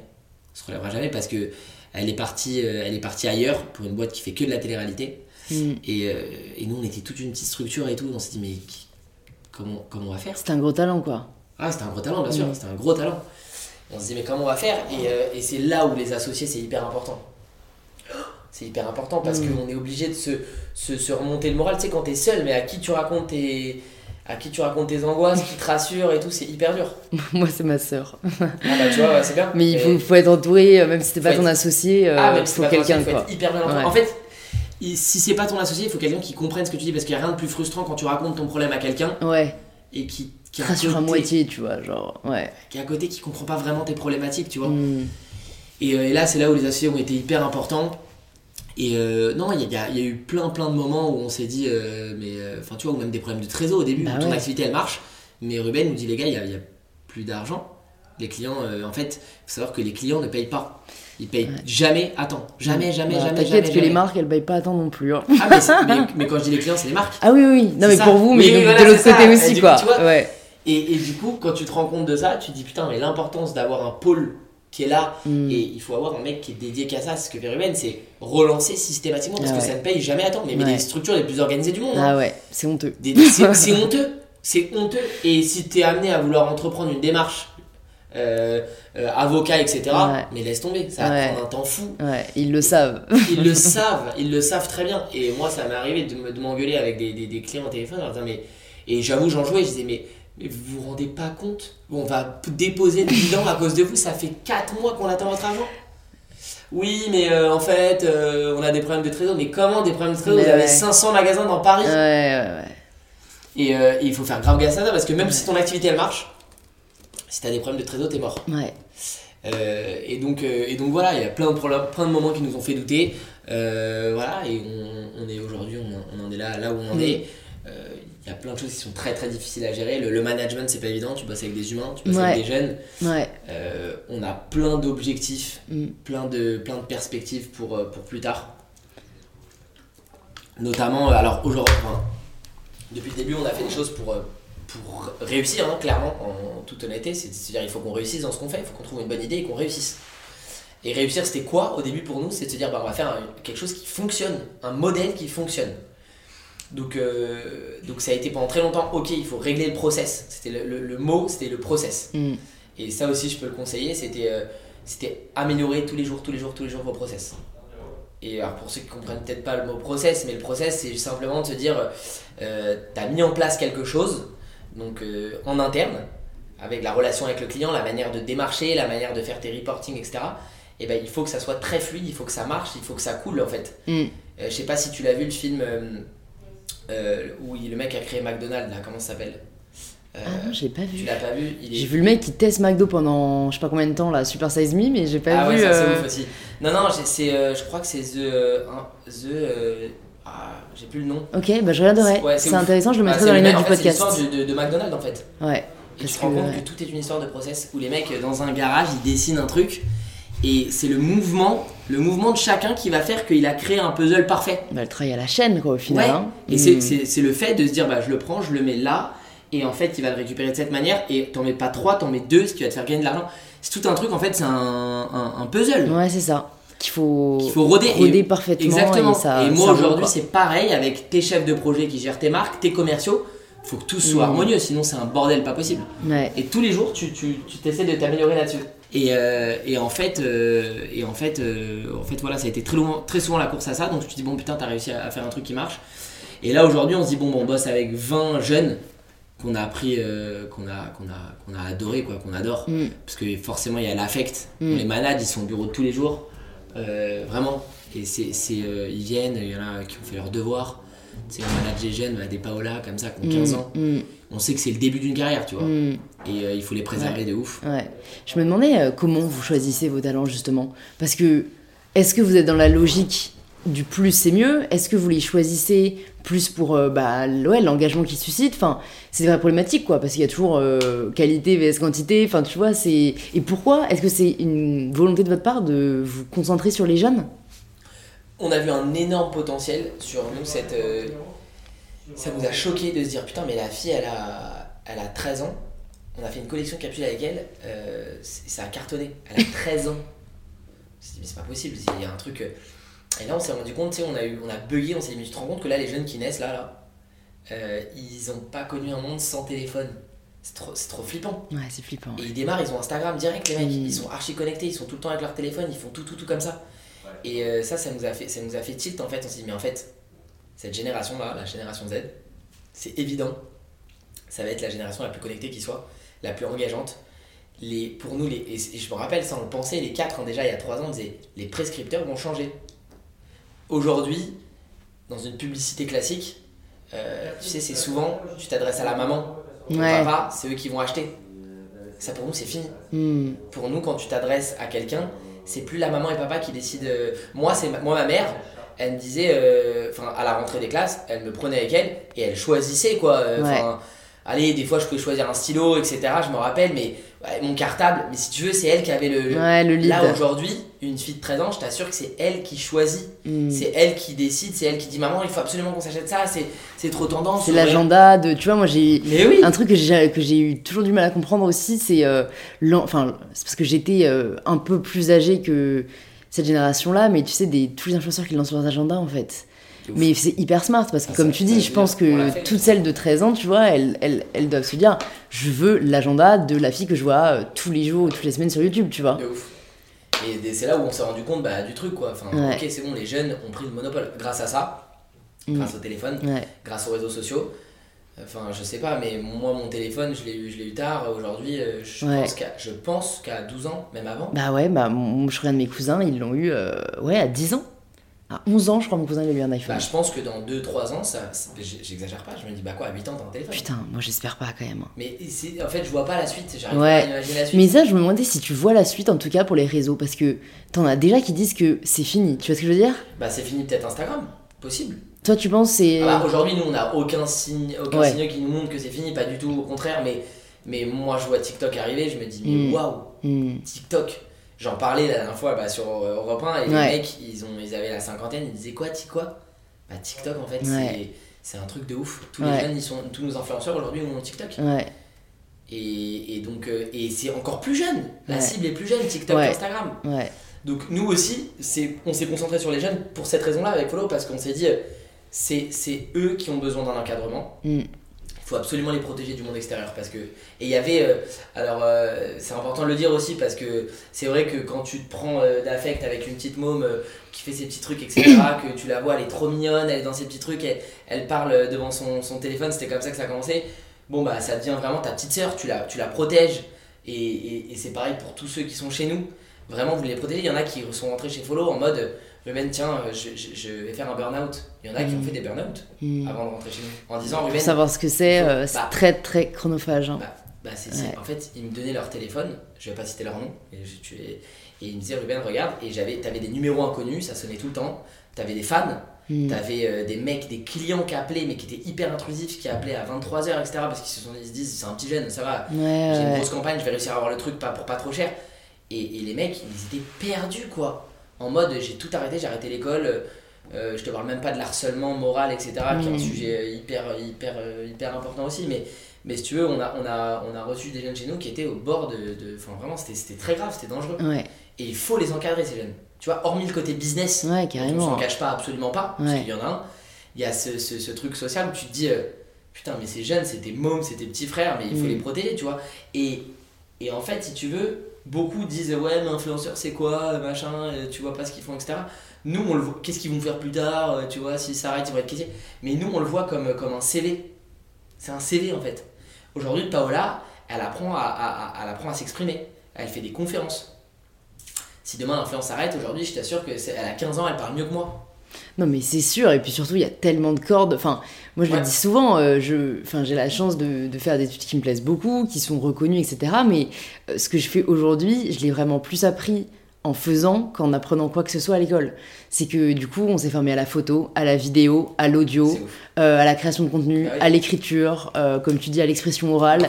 Enfin, et c'est, en faisant, tu vois. C'est, on n'a pas appris grand chose. C'est qu'on a été confronté au truc et on a dû apprendre à le faire, tu vois. Mais tu te Et c'est la meilleure école en La meilleure école. Mais nous aujourd'hui, quand on, on- quand on recrute, tu sais même pas le, le plus que c'est quand la fille elle nous dit bah euh, je, je suis un peu influenceuse.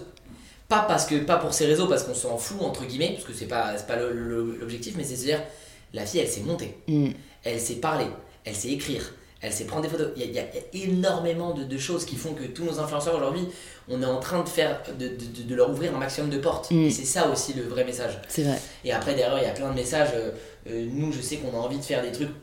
C'est compliqué à mettre en place, mais euh, aujourd'hui, grâce à l'influence, tu peux faire tellement de choses qui sont, qui sont bons pour, pour le monde, pour Ah oui. des causes, Bah, etc. Je, je, je préfère même le terme inspirateur, inspiratrice, euh, et j'essaie de mettre ma voix le plus à profit, euh, bah, en fait, de la, la voix qu'on a et qu'on peut faire changer les choses, quoi. C'est, hyper ça, important. Hyper Et important. je suis contente parce que j'ai l'impression que là, euh, ça fait, je vais dire quelques années, non, ça fait quelques mois que de plus en plus de créateurs de contenu prennent la parole sur Ouais. ces sujets. Bah, ça fait nous, pas très longtemps. hein. Ah ouais, non, ça fait pas très longtemps, je suis complètement d'accord. Mais moi, j'ai une fille comme Paola qui, euh, qui tu vois, elle, elle s'est mise dans une association. euh, Enfin, moi, ce qui me frappe, c'est déjà leur maturité. C'est incroyable de, prendre conscience. Alors après, peut-être c'est le monde aussi dans lequel on vit, c'est quand même alarmant. Il y a plein de choses qui sont très très alarmantes aujourd'hui. Et euh, ils prennent, beaucoup prennent conscience de ça. Et, et nous, on sait qu'avec Follow, là aujourd'hui, on veut faire un truc euh, un très gros truc. Qui, qui fait changer les choses à l'instant T de se dire ok les gars ce qu'on va faire on va prendre un gros camion on va aller faire je sais pas si t'as vu la vidéo de McFly et Carlito qui m'a énormément inspiré sur ils ont fait une vidéo sur YouTube en disant ok on va faire un jeu et euh, on va voir ils ont fait deux équipes qui va réussir à obtenir le plus de dotations. Mm, en, et, euh, et en fait c'est ce jeu là mm. ils appelaient Decathlon ils appelaient toutes les marques etc Mm. et ils les affichaient. Combien on peut nous offrir de trucs? 20 vélos ok parfait. Et après ils comparaient qui avait le plus de Ok, ah, je l'ai pas vu, mais ça m'intrigue, je vais Ouais, la voir. Et moi, elle m'a inspiré parce que je me suis dit, mais attends, demain on fait un truc avec tous nos talents. On a la chance, on a 25 influenceurs, on a un reach de près de 10 millions. On peut couvrir, allez, peut-être pas toute la France, mais euh, un Une bon partie, hein. Paris, quoi. Une bonne partie de Paris. On lance un message en disant, avec tous nos influenceurs, ok, on va, tu me dis hein, si. euh, Ouais, non, mais ok, faut euh, parler vers là, c'est tout. Euh, ah pardon. Et, en fait, si tu veux, on, on lance, on, on- on prend un énorme bus, un bus, et on lance un message en disant, écoutez, on a, euh, on a 72 heures. Là, on atteint des températures euh, qui sont, euh, tu, peux pas vivre dehors, c'est Mm. impossible. Ok, il y en a qui n'ont pas à manger, il y en a qui ont froid, ça se voit, tu les vois en fait, tu les vois tous les Mm. jours quand tu rentres chez toi, quand tu vas au travail, tu, tu les vois ces gens-là, tu leur devant de- et tu passes devant. 50 centimes, Alors quand t'es voilà, quelqu'un, euh, quand t'es quand t'es dans un bon mood, bah tu, en fait le mec dépend de ton mood Ouais. tu vas lui donner quelque chose. Euh, quand t'es pressé, bah non, bah tu peux pas, t'es pressé, Bah donc ouais. tu penses plus à toi. Euh, c'est comme ça, tout le monde, enfin, on, on va, pas se cacher. Ok, tu fais un truc où, euh, où tous ces influenceurs-là, euh, on trouve des sponsors parce que on va donner de la visibilité aux marques. Bah ouais. On, on s'en fout de ce que pensent les marques s'ils veulent faire pour euh, la visibilité ou pour. Mais le plus important, c'est qu'ils donnent. Et en fait, si tu veux, on se crée un truc où on a de quoi dormir, de quoi se couvrir, de quoi se raser. Je sais pas, et ça aussi, il y a un autre truc qui m'a inspiré, c'est les coiffeurs ou les barbiers qui coiffent des, des SDF dans la rue. Mm. Je sais pas si tu vois, ils les, ils les font Ouais. propres. C'est un début, tu vois. Ouais. Et en fait, si tu veux, ces mecs-là, tu vas tu- et tu fais tout Paris.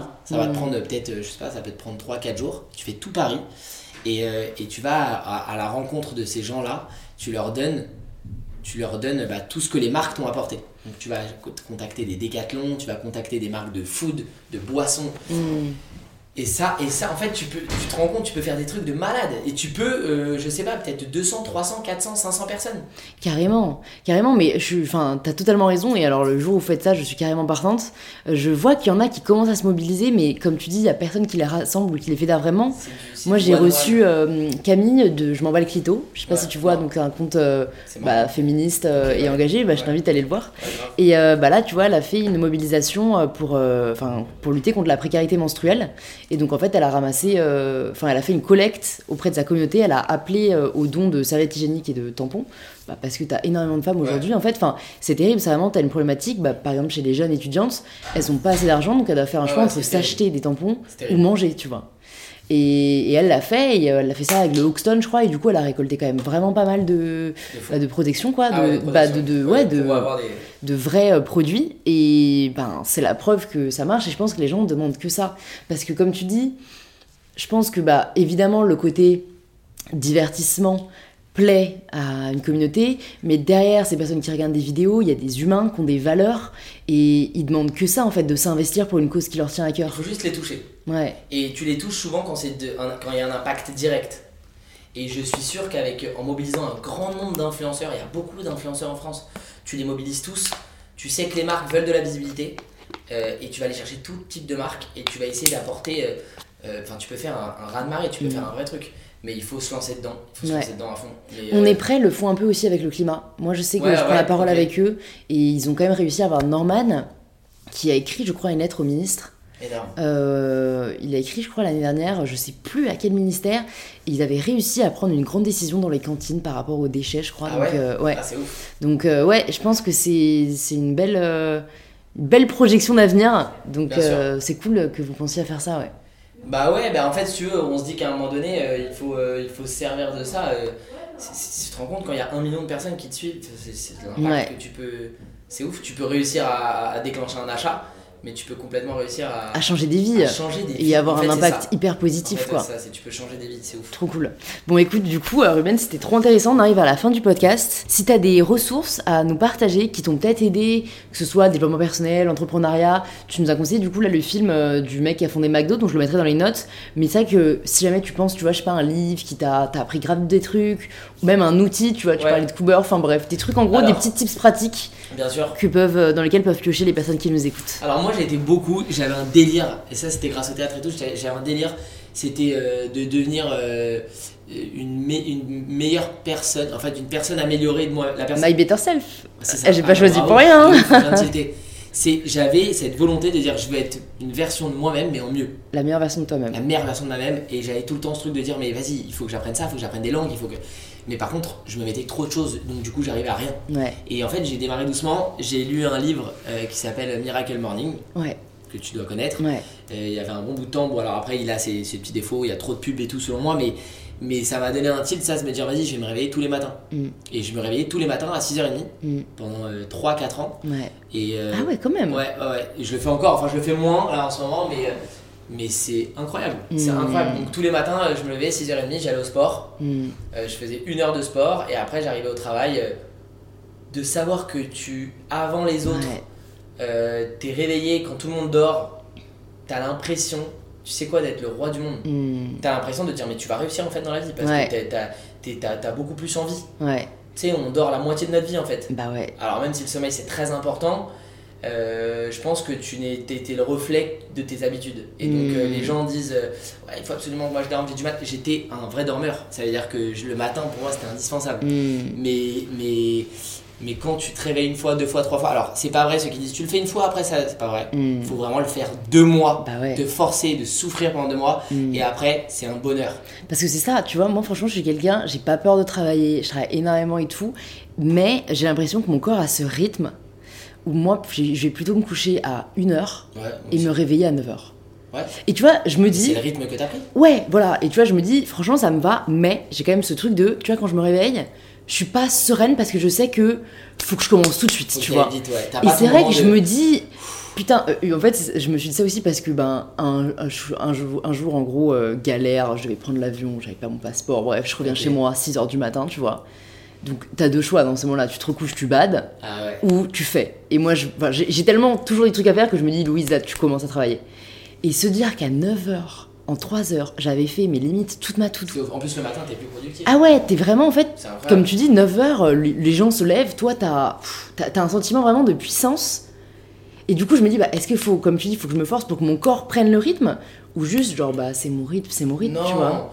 Moi je pense que vraiment t'es le reflet de tes habitudes. Mm. Je pense qu'un corps, euh, enfin tu vois, C'est vrai. si t'as des problèmes de santé, etc. Mais un corps, ça, ça, ça, se, mod- ça se modèle, enfin tu vois, ouais, c'est ouais, ouais, c'est de malléable. modeler euh, comme tu veux. Enfin, mm. euh, il y, a- y a des gens qui dorment deux heures par nuit et qui sont très bien, Ouais, trois c'est heures, ils sont très bien. euh, moi je pense que, enfin ça c'est ça qui m'a donné un peu la, la, la patate, c'est de me dire je me lève avant les gens. Ça, ça m'a donné ça, donc Mm. sans dormir avec le morning. Après c'est vrai que euh, je suis pas un grand lecteur. Mm. Je sais que je manque, je manque profondément de culture et ça m'angoisse un peu parce que tu vois, euh, euh, avec Follow, on est amené à être un peu plus médiatisé, on m'interviewe et tout, mais, mais je sais que j'ai pas beaucoup de culture du tout. Mm. Je le sais. Donc, Bon, a euh, priori, ils vont pas te demander des, da- des non, dates. euh. sais, mais tu quand t'es un public, Ouais. etc., ça, ça t'angoisse un peu. Les gens vrai. ont l'image de se dire putain, le mec il a monté un truc, mais pas du tout, frère, je connais rien. Euh, mais, mais après, ouais, j'essaye toujours de devenir la meilleure, enfin de- d'améliorer, de, de s'améliorer toujours. Et euh, Cooper, de ouf, Mm. parce que comme je suis pas un grand lecteur, du coup, Mm. je me dis, mais attends, c'est ouf, c'est un résumé, un condensé de, de, de, de, de- de livres. Ouais. Et, et ça, ça va m'aide de ouf, parce qu'avant de dormir, je le mets. Et sur tous les sujets.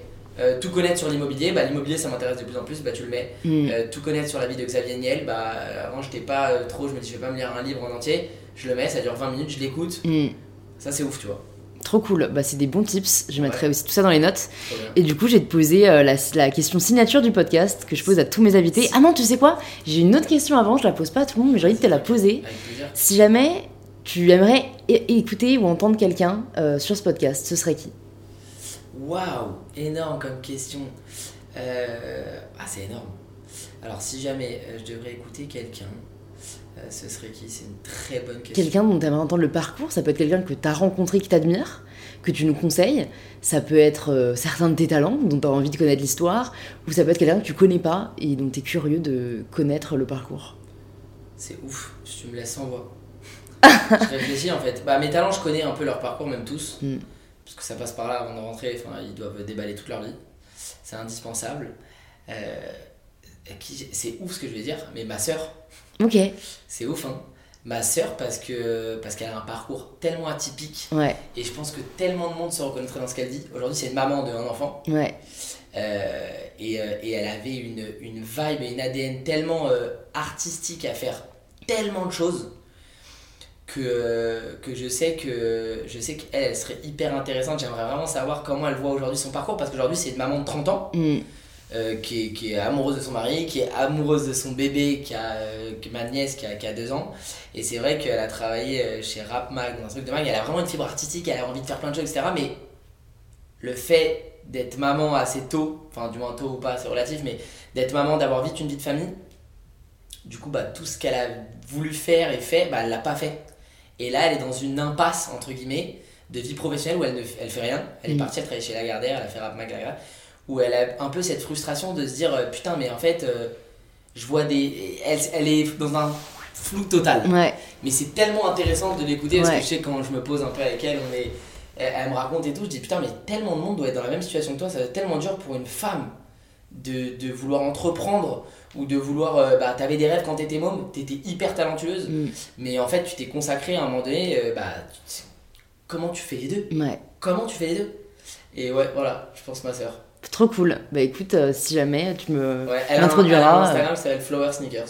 Ok, facile à retenir. Voilà. Trop cool. Et donc du coup, bah là, je peux te poser la question signature du podcast. Signature, c'est quoi signature? Ça veut dire que, bah, que je la pose à tous mes invités. C'est un peu euh, l'ADN parce que le thème c'est prendre le pouvoir de sa vie. Ouais. Ça signifie quoi pour toi prendre le pouvoir de sa vie? Prendre le pouvoir de sa vie. Euh, alors, pour moi, euh, bah, ça veut clairement dire, euh, euh, je pense qu'on est, alors, on va rentrer, on va pas rentrer dans les polémiques, mais j'allais dire, on est, on est tous égaux, etc. C'est pas forcément vrai, je suis pas forcément d'accord avec cette phrase, mais je pense qu'à partir du moment où euh, tu as envie de faire des choses, tu as, cette envie-là, c'est un peu cliché peut-être ce que je vais dire, mais si tu t'en donnes les moyens, tu peux faire beaucoup de choses. Tu peux pas tout faire, c'est pas vrai, de dire ouais, tu peux tout faire, everything uh, impossible is nothing. Enfin, tu vois, non, je rentre pas là-dedans à ce point, mais je pense que si tu es, tu as, as pris une décision, tu as vraiment pris une décision de dire je, je vais faire ça, je vais tout essayer, tout ce qui est en mon pouvoir pour le faire. Et si c'est pas ça tout de suite, je le mets de côté, ça sera autre chose. Et, ça, et, et derrière, peut-être que ce que tu voulais faire, bon bah, au final, tu découvres que tu peux vraiment le faire. Mais en fait, si tu veux, à chaque fois, se donner à 400 000% Quand tu démarres en stage, quand tu démarres dans une entreprise, quand, euh, quand tu démarres, en fait, il faut pas commencer à se dire, à se ménager. Surtout pas. Mm. Je pense qu'il faut, euh, il faut. En, en France, euh, il y a beaucoup cet esprit de, de tu sais, euh, euh, le salariat un peu où tu es Passif. fonctionnaire, ouais, où tu te dis, bah, je suis là, vas-y, je suis payé et tout. euh. mais donne-toi un but, tu vois, donne-toi un but, dis-toi, j'ai envie de faire ça. Donne-toi des objectifs personnels, tu Mm. vois, c'est vraiment personnel et professionnel. Et tape-toi, quoi. Vraiment, tape-toi. Parce que tu peux faire plein de choses, tu le sais même pas. Mais tu Ouais. peux faire. Moi, ce que je fais aujourd'hui, je ne savais même pas que je pouvais le faire. Comme je te Mm. dis, j'ai pas de culture générale. Euh, je suis brouillon, je suis le mec le plus désorganisé du monde. Euh, je suis tête en l'air, j'ai des défauts monstrueux. Et, euh, et tu veux, je pensais même pas pouvoir. Mais en fait, j'ai juste j'ai fermé ma gueule. Quand j'étais chez Rad, bah, je me suis saigné en sang. Alors après, c'est peut-être mon passé qui a fait que. Tu vois, je pense que quand t'as connu la merde, Mm. ça t'aide beaucoup. Mm. Quand t'as connu la merde et que t'es seul dans ta chambre et que tu sais que t'es dans la merde, tu te dis ok, il faut que je m'en sorte. pas le choix. En fait, on, on- on- je pense qu'on sous-estime euh, ce que nous, notre corps, physiquement, notre tête, on est capable de faire. Mm. Et, euh, et, et voilà, donc je pense vraiment euh, tout donner, tout donner, que ça soit quand vraiment, j'insiste, quand tu es en stage, quand tu démarres dans une boîte, ne te donne pas de limite. Ne te dis pas il faut que je rentre chez moi, ne te donne pas de limite, travaille jusqu'à 3h du matin. Mm. Ne te dis pas il faut que je dorme absolument mes 8 heures, non. C'est euh, t'es jeune, tu te donnes tous les moyens, t'as, t'as- tu vois, c'est. En fait, au final, ça rejoint un peu ce que j'étais pas d'accord, mais oui, tout est possible. Mm. Beaucoup, beaucoup, beaucoup de choses sont possibles, tu vois. Je suis d'accord. Donc euh, voilà. Trop cool. Bah merci beaucoup Ruben d'être venu sur InPower. J'ai grave aimé cet épisode et je pense qu'il parlera à pas mal de personnes qui nous écoutent. Donc euh, bah toutes les personnes qui nous écoutent, n'hésitez pas à nous le faire savoir euh, comme d'habitude en partageant une story, en taguant le podcast, InPower Podcast et en taguant du coup follow. Le compte c'est We are follow. We Are Follow.